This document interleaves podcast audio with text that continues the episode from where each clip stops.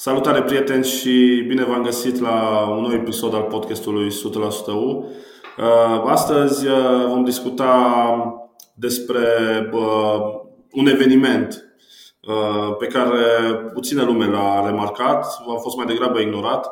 În această săptămână, mai exact pe 11 octombrie, s-au împlinit 10 ani de la inaugurarea Cluj Arena, un moment considerăm noi foarte important pentru istoria sportivă a orașului și pentru istoria universității, pentru că universitatea pe 11 octombrie 2011 s-a întors acasă după un an și ceva de bejenie, a doua bejenie a Universității după cea din uh, timpul celor doi război mondial. Uh, a fost un uh, deziderat important a unei generații de suporteri a Universității Cluj care au și ieșit în stradă pentru asta și și-au cântat oful și-au dorit un stadion nou pentru Universitatea Cluj. Ion Moina era depășit din toate punctele de vedere. Uh, tribuna a doua era închisă de foarte mulți ani uh, și a trăit ultimele mari meciuri undeva prin anul 2008, iar în 2009 stadionul a fost pus la pământ.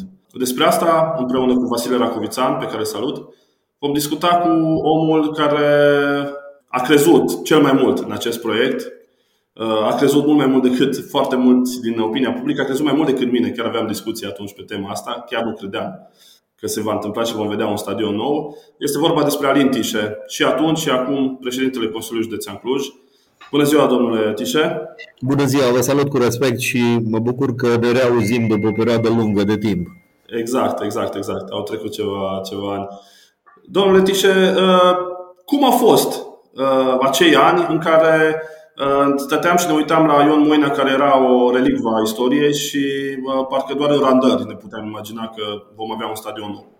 Ca să, ca să putem înțelege mai exact stările noastre de atunci, ar trebui măcar pentru câteva secunde să ne punem în situația de atunci. Adică să gândim și să trăim uh, uh, cu mintea de atunci și cu uh, starea noastră din acel moment. Acum, dacă am gândit la rece, lucrurile ar părea altfel, ar părea diferite, probabil.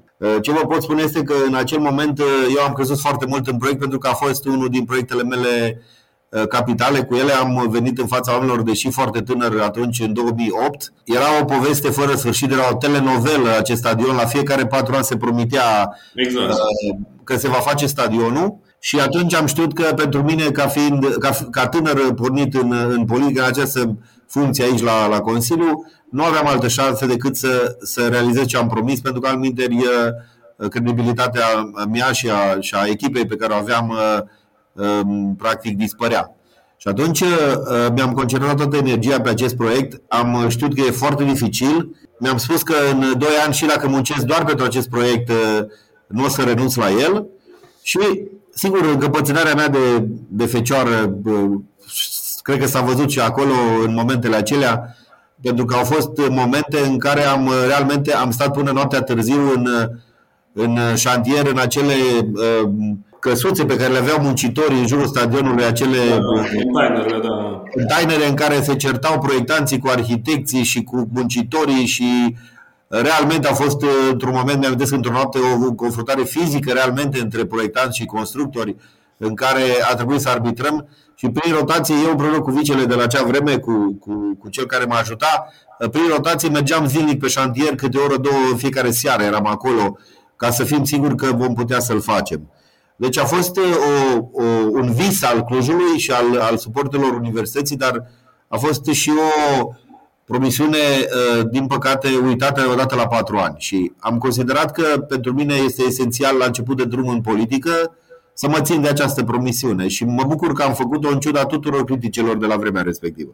Să ne ducem aminte că atunci, apropo de ce spuneați despre promisiune care era odată la patru ani, să ne ducem aminte că atunci era o discuție foarte largă și amplă uh, între a muta stadionul undeva în Valea Gârboului și, sau la Sfântul Ion, cred că mai era o variantă, sau a păstra actuala locație cu toate uh, problemele pe care le aduce trafic uh, și așa mai departe. Sau, bine, mai era și ideea de a construi un ansamblu imobiliar pe actuala locație și a mutat stadionul undeva la capătul orașului. Până la urmă ați, ați ales și din punctul meu de vedere ați ales foarte bine să păstrați uh, actual amplasament. Care au fost jocurile atunci? Adică au existat presiuni din stânga și din dreapta să mutați stadionul sau a fost o decizie mai ușor de luat?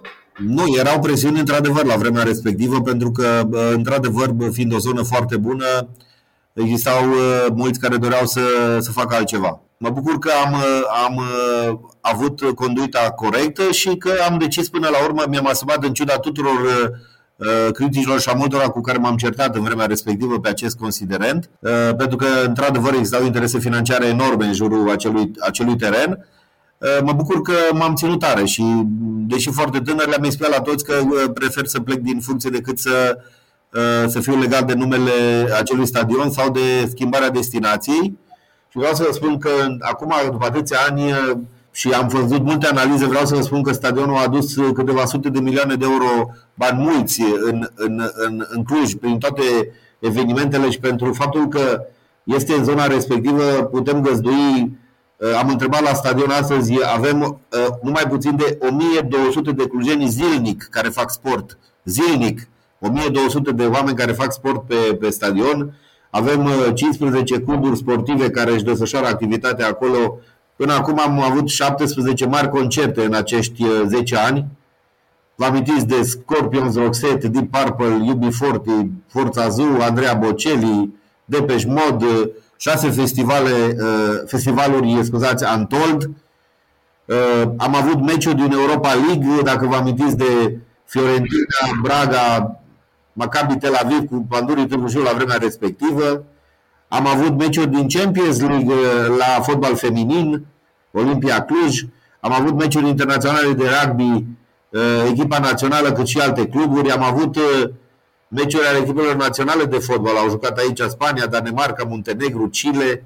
Am avut campionate europene de atletism pe echipe, am avut campionate balcanice de atletism și, bineînțeles, meciurile Universității Cluj cu durere în suflet văd că, din păcate, echipa încă nu își găsește cadența și uh, uh, să nu-și găsește drumul cel mai rapid spre ținta dorită. Bun, pe lângă asta am avut foarte multe evenimente, întruniri, târguri, prezentări de festivaluri de absolvire, prezentări de soluții arhitecturale, festivaluri culinare, raliuri, petreceri private, nunți, crossuri, meciuri de fotbal, ciclism, uh, competiții, uh, alte competiții care s-au derulat acolo, conferințe și așa mai departe.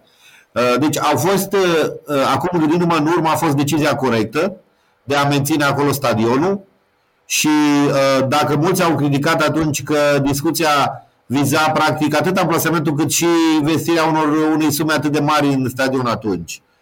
Și am spus că pentru mine tot ceea ce rămâne după mandatul meu e ceea ce mă interesează, pentru că după un an, doi oameni, uite ce ai făcut, uite de tine pentru că e firesc, vin alții care decid dar dacă ai lăsat ceva palpabil, așa cum spunea uh, tatăl meu, o chestiune palpabilă pe care o vede toată lumea nu se poate contesta. Și atunci eu m-am concentrat și în continuare încerc să mă concentrez pe lucrurile care rămân. Restul, uh, critici, păreri, mi le asum, sunt obișnuit cu ele. Uh, lucrăm acum la spitalul de copii, care la fel va rămâne după noi dacă îl facem în ciuda tuturor criticilor. Nu mă las până nu avem acest spital de copii regional, pentru că cred că avem nevoie de asta. Deci va fi la fel un proiect pe care, de care nu mă las până nu îl putem face. La fel s-a întâmplat și cu stadionul, în ciuda tuturor criticilor și a tuturor părerilor că nu voi putea face. Amintiți-vă că s-au legat oameni cu lanțurile de, de o tribună atunci când am încercat să demolăm, nu m-au lăsat să intrăm cu, cu de, da. mașina de demolat. Pe urmă s-au, și-au luat gazon, și-au luat piatră din vechiul stadion. Uh, pe urmă au avut informații, au fost intoxicați că dorim să facem mol acolo, au venit, au primit scrisori acasă de amenințare și așa mai departe. Deci au fost momente în care realmente a trebuit să îmi găsesc uh, echilibru, deși, repede, eram foarte tânăr și nu eram obișnuit cu, să spunem, Bine, cu... momentele, acelea, momentele acelea cu oamenii care își luau bucăți din gazon și cât plecau acasă cu un scaun, le țin minte și bă, fac parte așa din farme cu Exact. Uh, plecării unui vechi stadion, uh, aceleași imagini le vedem și în Anglia. Am și eu o bucățică din gazon. Neîncrederea, neîncrederea în, în oamenii politici și în promisiunile făcute an de an i-au făcut să, să aibă această atitudine. Dar e normal, nu? E normal că treci după atâtea promisiuni și e normal să nu crezi. Adică... Absolut, absolut, e adevărat. E o chestiune care e firească în contextul de atunci și a multor ani de amânări. Dar uh, altă, altă discuție mai purtam atunci, țin minte, uh, pentru că să nu uităm, Cluj Arena a fost uh, un stadion ridicat în, într-un moment în care din România nu se mai construise niciun stadion, cred că după, exact. după Revoluție. Adică... Să gândim cu mintea de atunci, când 2009, 2000, 2008, când am gândit, după aia 2009-2011, când nimeni nu spera că România va avea atâtea stadioane și, și noi ne-am mișcat foarte bine atunci. În 2 ani să construiești un stadion. E o realizare. A fost arena națională construită la un preț foarte mare, bineînțeles. A fost stadionul din Ploiești, care a fost un alt, un alt exercițiu din punctul acesta de vedere al unei investiții publice, să zicem, locale.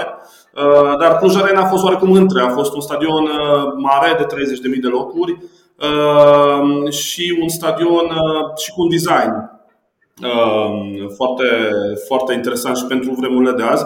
Dar întrebarea mea de atunci, care este valabilă și astăzi, este un fapt inedit, dacă vreți, o să da. vă povestesc cum s-a ajuns la această formă, acest design. Vă rog, dar înainte, înainte vreau să vă pun întrebarea asta. V-am, v-am zis atunci că nu văd utilitatea pistei, nici acum nu sunt foarte sigur de ea. Rămâneți la ideea că a fost o idee bună? Dacă vă uitați pe evenimentele găzduite de stadion în ultimii 10 ani, o să vedeți că uh, cele mai mari evenimente interne și internaționale pe care le-a găzduit uh, stadionul au fost legate de pistă și nu neapărat de gazon. Adică vă referiți la uh, competițiile de atletism? Da, mă refer la evenimentele de atletism care au fost cele mai mari. Campionate, așa cum am spus mai înainte, au fost uh, cam, campionate europene de atletism, campionate balcanice de atletism. Da, au fost campionate europene de cadeți. Uh, Anvergură, dar din păcate n-au atras foarte mult spectator.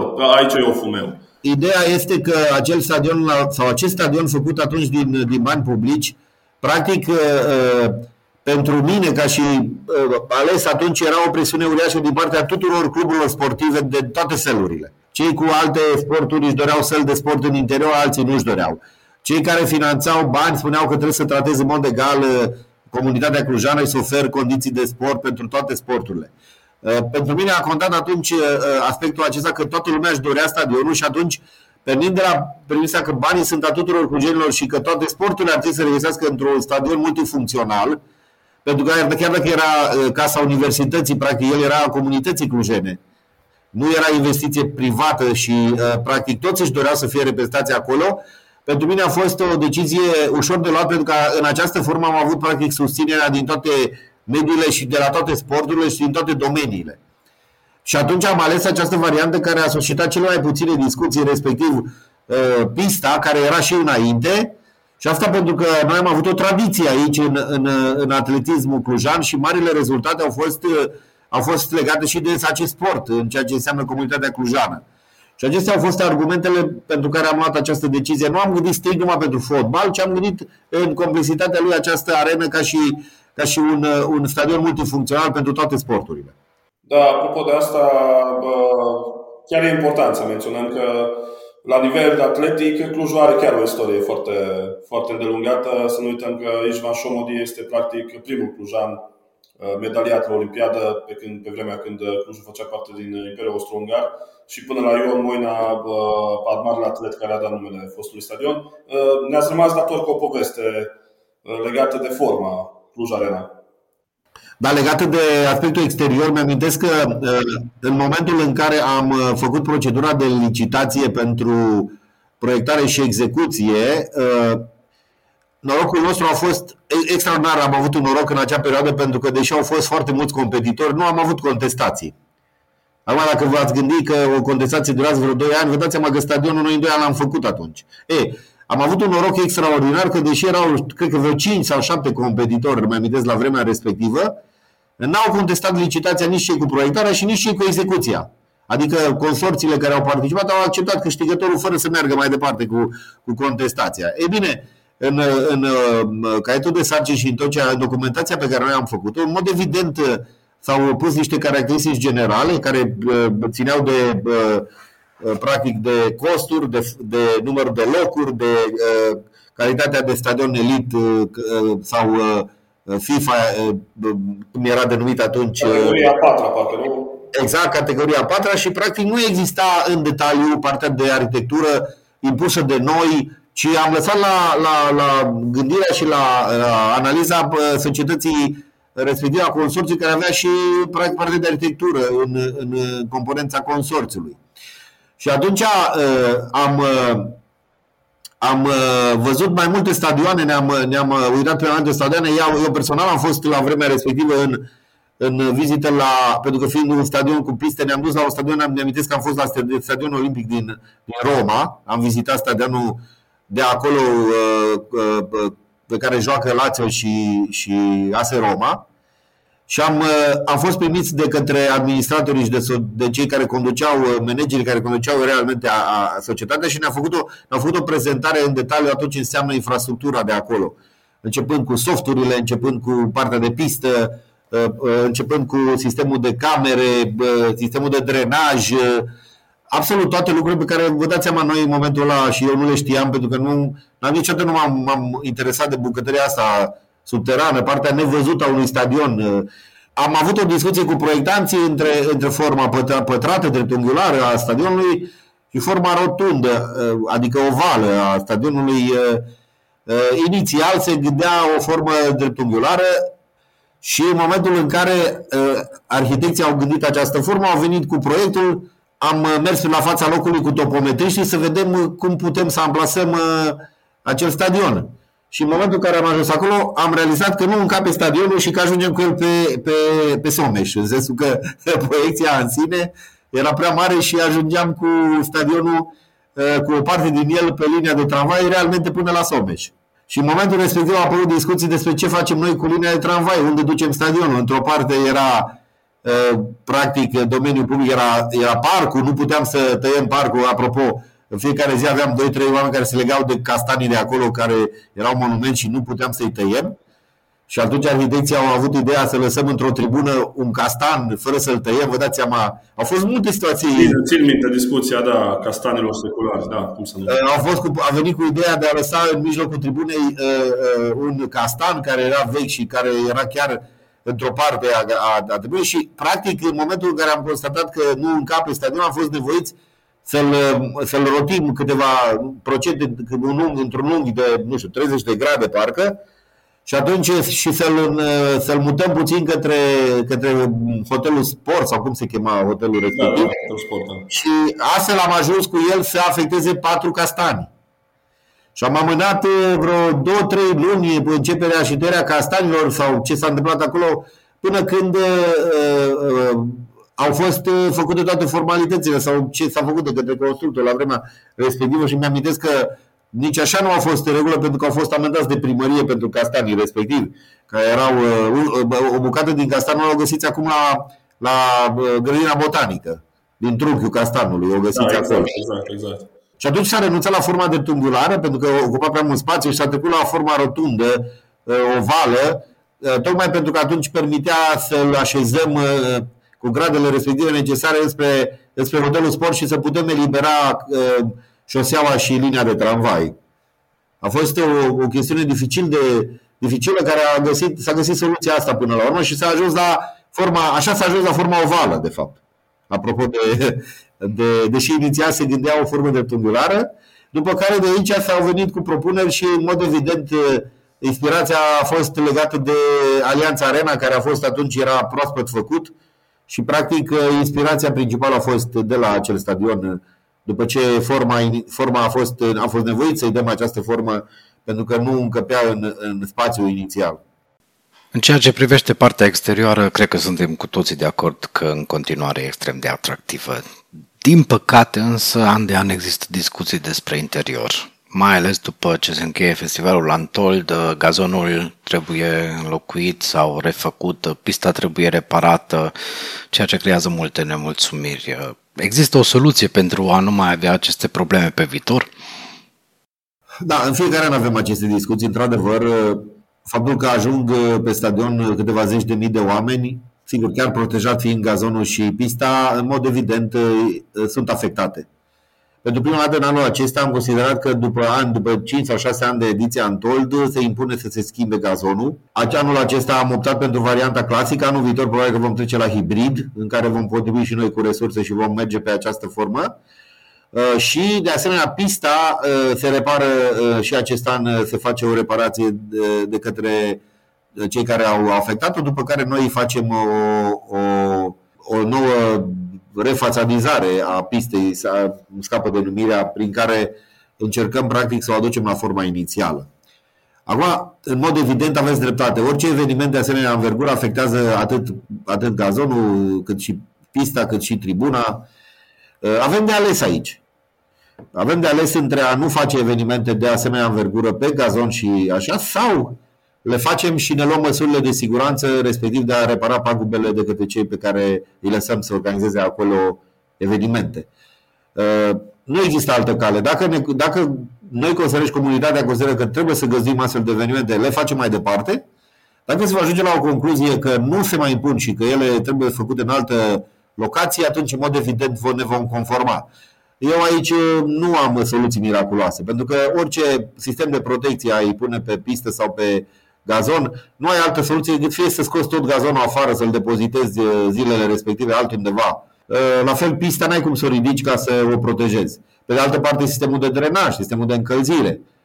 Trebuie să înțelegeți că nu numai pista sau gazonul sunt afectate atunci când e o problemă, ci sunt afectate și sistemele din subteran, de drenaj și de încălzire. Deci toate acestea se repară an de an. Dacă la un moment dat vom considera că aceste evenimente, aceste festivaluri trebuie mutate și scoase din stadion, eu nu am o problemă să mă conformez și uh, să luăm decizia. Deocamdată există, văd, o dorință de a se întâmpla evenimentele în această zonă. Am văzut că mare parte din clujenii în continuare susține existența acestor evenimente. Uh, eu nu sunt, uh, nu sunt împotriva evenimentelor și nici nu sunt uh, împotriva festivalurilor care, să spunem, dore, sau acelora care doresc să-l scoatem din oraș sau să scoatem festivalurile din oraș. Cred că în momentul de față nu puteam decide impunerea oportunității mutarea, mutarea acestor festivaluri. Nu exclud ca în perspectiva în care noi vom finaliza pădurea Hoia cu tot ce înseamnă uh, cele 150 de hectare de spațiu verde, cu, cu multe locuri de, uh, de distracție, cu o scenă mare care va fi făcută, cu protecția față de zona de pădure, cu spațiu uriaș în care s-ar putea aduna zeci de mii de oameni, poate că în perspectivă se va gândi o mutare în acolo sau în altă parte. Hai să visăm puțin uh, spre anul viitor. Uh, Universitatea Cluj promovează în prima ligă, iar campionatul începe în vară, în aceeași perioadă în care se desfășoară și festivalul Antold. Ar fi o pată neagră pe imaginea clubului și a orașului, ca o Cluj să nu poată juca acasă la revenirea pe prima scenă. Da, există această problemă în fiecare an. Într-adevăr, în momentul în care se întâmplă acest eveniment, într-adevăr trebuie găsite soluții alternative. Acum, sunt soluții temporare. Dacă ne dorim festivaluri, trebuie să acceptăm că există și acest inconvenient în ceea ce înseamnă echipa Universitatea, care, sigur, un număr de meciuri, unul sau două, trebuie să plătească chiria, nu o plătește către Cluj Arena, ci o plătește către un alt stadion uh, cel mai apropiat sau cel la care s-au înțeles la preț. Și-au dat seama și cei la Universitatea că prețurile de la, de la Cluj Arena sunt bune, că s-au dus în alte părți și stadioane vechi au cerut prețuri mai mari. Abia acum au înțeles că Uh, practicile în alte stadioane sunt uh, mult mai mari. Deci nu există altă soluție în această perioadă. Fie renunțăm la festivaluri, uh, dacă se întâmplă să fie în, în simultan cu, cu meciurile, fie um, încercăm să facem și festivalul, să joace și echipa. Nu am altă soluție aici. Până la urmă e și o discuție de profitabilitate, nu? Sigur că noi, prin faptul că stadionul este în domeniul public, mulți ar gândi, domnule, dar nu mă interesează să producă bani. Uh, pot fi de acord parțial cu asta, pentru că rolul unui stadion, la fel ca unui săl de cinema sau unui teatru, nu este neapărat de, aducă, de să aducă bani în mod direct în, în bugetul uh, unui județ, pentru că uh, banii aceștia se pot aduce indirect prin evenimentele conexe, prin chestiunile care se întâmplă pe orizontală și verticală la un eveniment de, de importanță majoră și de aceea noi am acceptat ca aceste cheltuieli să intre în bugetul public al județului, mare parte din ele. Tocmai pentru că nu nu, scopul uh, nostru prim, primordial nu este acela de a lua bani direct de la cel care închiriază și de a obține foarte mulți bani, ci din contră din evenimentele care aduc mai mulți bani în o localitatea noastră. Și atunci pe aceste logică am funcționat până acum în tot ce înseamnă evenimentele publice. Profitabilitatea unui stadion este discutabilă. Sunt foarte puține stadioane care doar din uh, chiriile pe care le percep și din uh, magazinele care au sau evenimente pur și simplu trăiesc și acolo e o administrare privată și se întâmplă cu bani foarte mulți. Atunci devine profitabil. În schimb, dacă noi, noi ne-am duce pe o asemenea optică și am taxat la nivelul pe care îl taxează sau la care se taxează, de exemplu, Bucureștiu, la Naționala Arena sau alte stadioane, în mod evident am avea uh, probleme cu cluburile care nu și-ar permite să, să închirieze la asemenea prețuri. Și atunci de aceea am mers pe un preț subvenționat și pe o chestiune mult mai simplă, tocmai pentru a da posibilitatea uh, sau pentru a pune în prim plan evenimentul în sine, cel sportiv sau cel cultural sau cel artistic și nu neapărat suma de bani pe care noi dorim să o luăm de acolo, din mod direct. Pe, în mod colateral și prin, prin conexiunile pe care le aduce un, un eveniment, mă normal, sigur câștigăm mult mai mult. Aceasta a fost abordarea până acum. În schimb, dacă la un moment dat Consiliul Geam a dorit să taxeze la nivelul pe care îl are, îl are stadionul național sau alte stadioane, în mod evident, eu nu am o problemă. Uh, dar eu cred că în momentul de față este greu să oblige cluburile să plătească la nivelul pe care îl plătesc cei de pe Național Arena. Da, asta este, este foarte clar, mai ales că avem de face cu o echipă Universității Cluj care nu a trecut în ultima perioadă și nici nu trece prin cea mai bună perioadă financiară a ei. Altceva am vrut să vă întreb, vorbeam despre stadion, vorbeam despre, despre gazon, vorbeam despre pistă, interioarele stadionului, pasarelele, locațiile unde se adună publicul. Mie mi se pare că după 10 ani arată cel puțin îmbătrânite, dacă nu așa, puțin pereți scorojiți. Credeți că e nevoie așa de o reîmprospătare a a stadionului? Aveți în plan? Da, aveți dreptate. Există în plan anul viitor. Noi vom uh, introduce o taxă, uh, sigur nu mare, dar o taxă pentru toate evenimentele care au loc și care folosesc stadionul, nu numai pentru cei de la Antold. Sigur, cei care folosesc gazonul vor avea aceeași taxă pe zile ca și Antoldul, cei care folosesc pista la fel, dar vom avea o taxă pe care o să o introducem nu foarte mare pentru cei care folosesc uh, restul spațiilor tribune, săli de conferințe și așa mai departe. Toți banii adunați pe parcursul unui an vor intra în bugetul Consiliului Județean, iar noi vom suplimenta suma din bugetul curent și vom face anul viitor o, o reparație capitală la tot ce înseamnă aceste spații de care vorbeați. Într-adevăr, există nevoia pe anumite zone de intervenție rapidă, le-am văzut, am fost de mai multe ori acolo și va trebui periodic să facem asta. Există o perioadă în care, într-adevăr, se uzează, lucrurile se folosesc, se distrug, Uh, oamenii uh, sunt unii atenți, alții nu sunt și atunci trebuie periodic să facem această împrospătare uh, pe care, de care vorbeați și știu de ea, sunt de acord că trebuie făcută și anul viitor o vom face. Când credeți că revine Universitatea Cluj pe, nou, pe noul gazon? Păi, gazonul este deja pus de o săptămână, nu vreau să greșesc și înțeleg că în 10 zile de atunci teoretic pot să vină. Deci ar trebui să revină în curând, că deja termenul a trecut. Eu am primit de la firma care a executat Uh, înlocuirea plătită fiind de Antold. Am primit uh, fotografia acum o săptămână că s-a finalizat și mi-au spus că maxim 10 zile, uh, în, în aproximativ, scuzați, nu maxim, în, în aproximativ 10 zile se poate juca. Deci meciul cu Unirea deja putea să fie un discutat pe să ne întoarcem puțin în timp, în anii 2007-2008. Nu mulți își mai aduc aminte, dar în acea perioadă Alintiș a fost managerul Universității Cluj. Cum vedeți uh, dezvoltarea echipei în ultimii ani și ce sperați de la U în viitorul apropiat?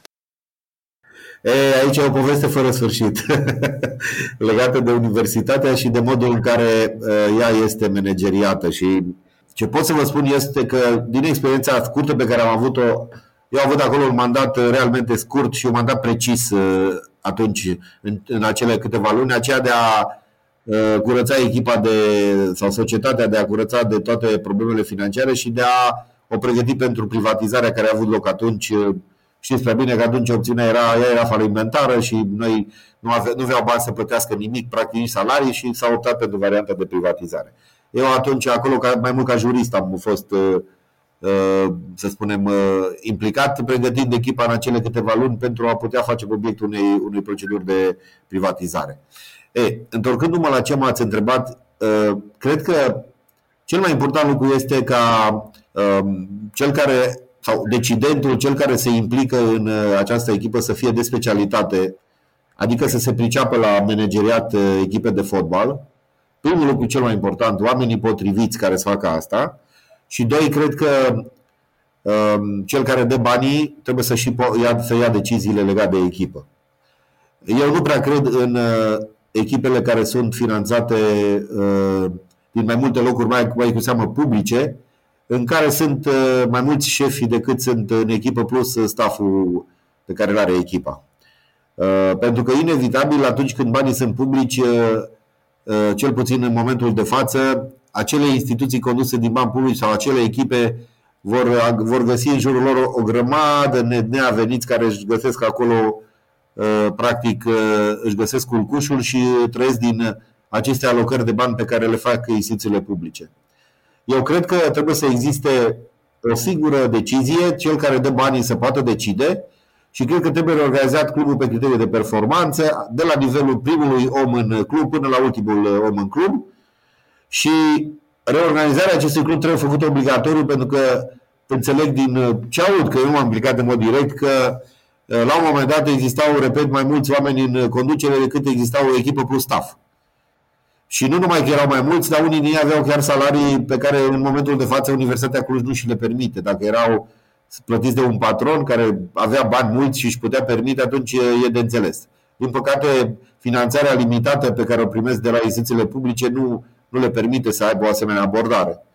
Uh, aș spune că uh, lipsa de organizare, lipsa de decizie, lipsa de, de mână, mână managerială forte care să-și asume aceste decizii, de asemenea, decizia trebuie să urmeze banii sau banii să urmeze decizia și criterii de performanță foarte clare de că, luate de către un un priceput în, în ale fotbalului. Eu dacă aș fi decident acolo în momentul de față, asta aș, aș, asta aș face. Vedeți cum e că ă, asta e o discuție oarecum interminabilă. Când e vorba Asta la început că e o discuție fără sfârșit. Da, am, am încercat, clubul acesta, mă rog, a încercat toate variantele de manageriere și de administrare. Au, a existat un om de afaceri nu, care a condus clubul atâția ani Uh, nici el n-a fost bun, a fost uh, pulit și trimis acasă de către suporteri. Uh, nu știu, dacă mai există, dacă mai găsim pe cineva care să preia clubul, eu nu, nu știu, nu, nu sunt foarte Nu luăm decizii în funcție de ce doresc suporterii. Sigur, suporterii sunt foarte importanți, dar și eu care nu merg la meci pot fi considerat un suporter al echipei. Sau unul care stă acasă, dar donează 20 de lei pe lună pentru club universitatea. Și acela este suporter. Adică a fi suporter nu înseamnă a, fi, a merge neapărat pe stadion zi de zi și a face scandal pe stadion sau a încerca să-ți impui decizia ca și cum tu ai fi cel care decizi partea de conducere. Partea de suporteri, suporterii au rolul lor extrem de important, dar au acel rol de suporter. Până la urmă, suporterii ar trebui să-și dorească și ei un management performant, cu atât mai mult sportivii și cei implicați din jurul echipei. Și atunci, dacă vă gândiți la perioada de, în care a fost privatizat, cred că U a avut rezultate bune în perioada aia. La un moment dat a fost uh, chiar sus uh, în clasament, sigur, nu pentru o perioadă lungă de timp. S-a dovedit că a fost cea mai bună perioadă a universității de după, de după Revoluție, nu? Finala Cupei României și uh, a fost la un dat pe locul 3. Exact, deci practic îmi dați dreptate că cel care decide trebuie să aibă, cel care dă banii trebuie să aibă și decizia și cel care managerează trebuie să fie om de fotbal implicat în fenomenul sportiv, nu neapărat uh, specialist în fotbal, uh, adică să fi fost uh, jucător de fotbal la nivelul lui Messi. Nu.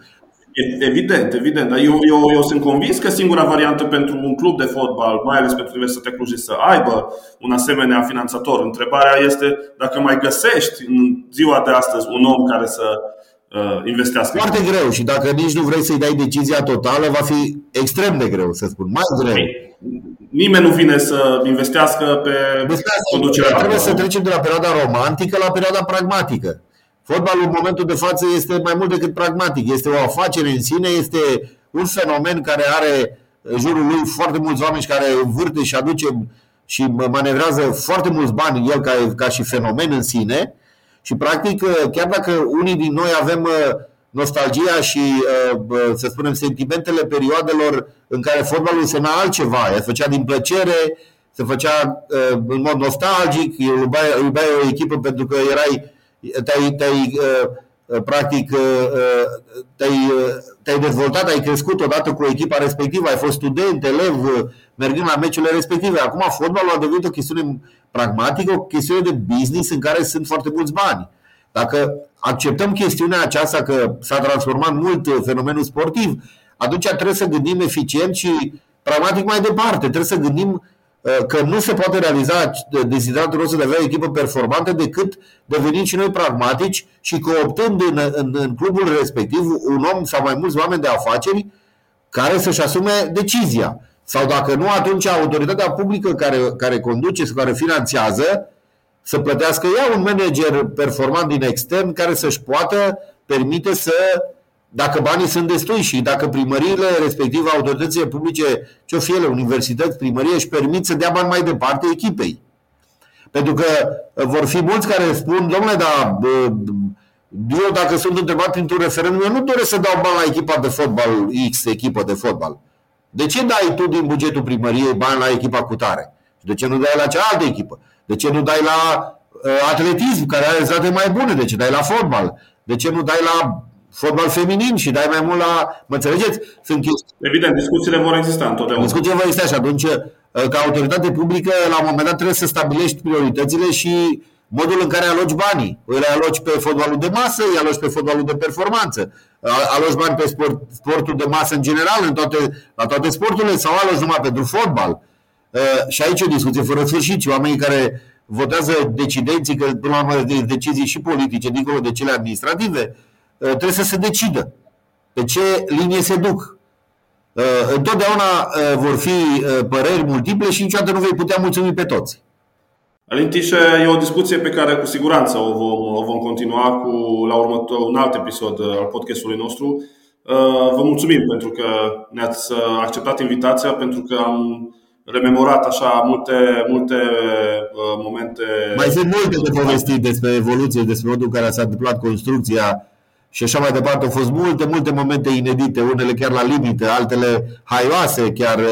Uh, eu la vremea respectivă mi le-am, uh, mi le-am notat undeva, am, am cerut fiecare zi când mergeam uh, și se întâmpla câte un eveniment, le spuneam fetelor să noteze întâmplarea respectivă.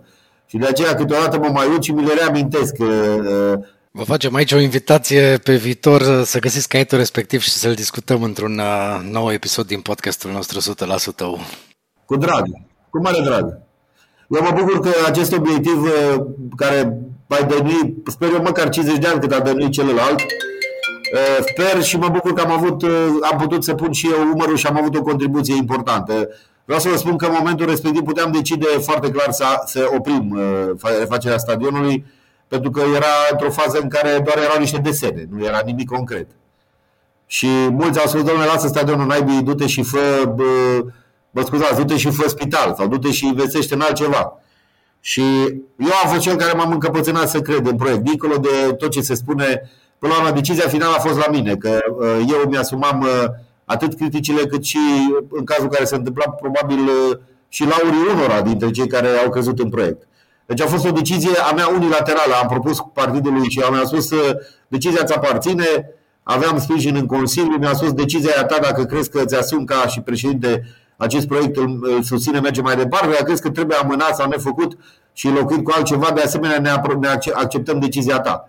Deci, practic, cuvântul decisiv l-am avut și am fost o grea responsabilitate în momentul ăla. Nu uitați că eram foarte tânăr și eram la începutul mandatului Uh, și aveam puțină experiență și multe lucruri de învățat în acel moment, iar angajații Consiliului Județean nu aveau experiență în a construi un stadion. Vă imaginați că cei care până atunci nu au făcut decât asfaltări și plăbări de drumuri, dintr-o dată trebuia să se ocupe de, de, uh, dacă, de stadion. Dacă veți veni, aveți o cameră de 30 de metri pătrați și acum în arhivă plină de documentele de la stadion. Atât de multe documente au fost făcute la stadion. Imaginați-vă o cameră de apartament de 20 de metri în care ai pe raft și uh, de sus până jos documentele stadionului. Atât de multe hârtii s-au făcut la stadionul acesta. Acum apare altceva, e altceva. Avem, avem construcții mai mari, între timp oamenii au învățat, uh, au devenit mai specializați, dar la minte de atunci a fost, a fost foarte dificil, credeți-mă. Suntem convinși de asta și e bine că l-avem. Alinti și vă mulțumim încă o dată pentru prezența la uh, acest episod al podcastului nostru. Uh, prieteni, vă mulțumim că ne-ați ascultat încă o dată. Nu uitați, uh, ne găsiți pe Spotify, ne găsiți pe YouTube, ne găsiți pe SoundCloud, ne găsiți pe toate platformele. Uh, până la viitoarea întâlnire, vă urăm să aveți o săptămână excelentă. Sănătate, să fiți sănătoși!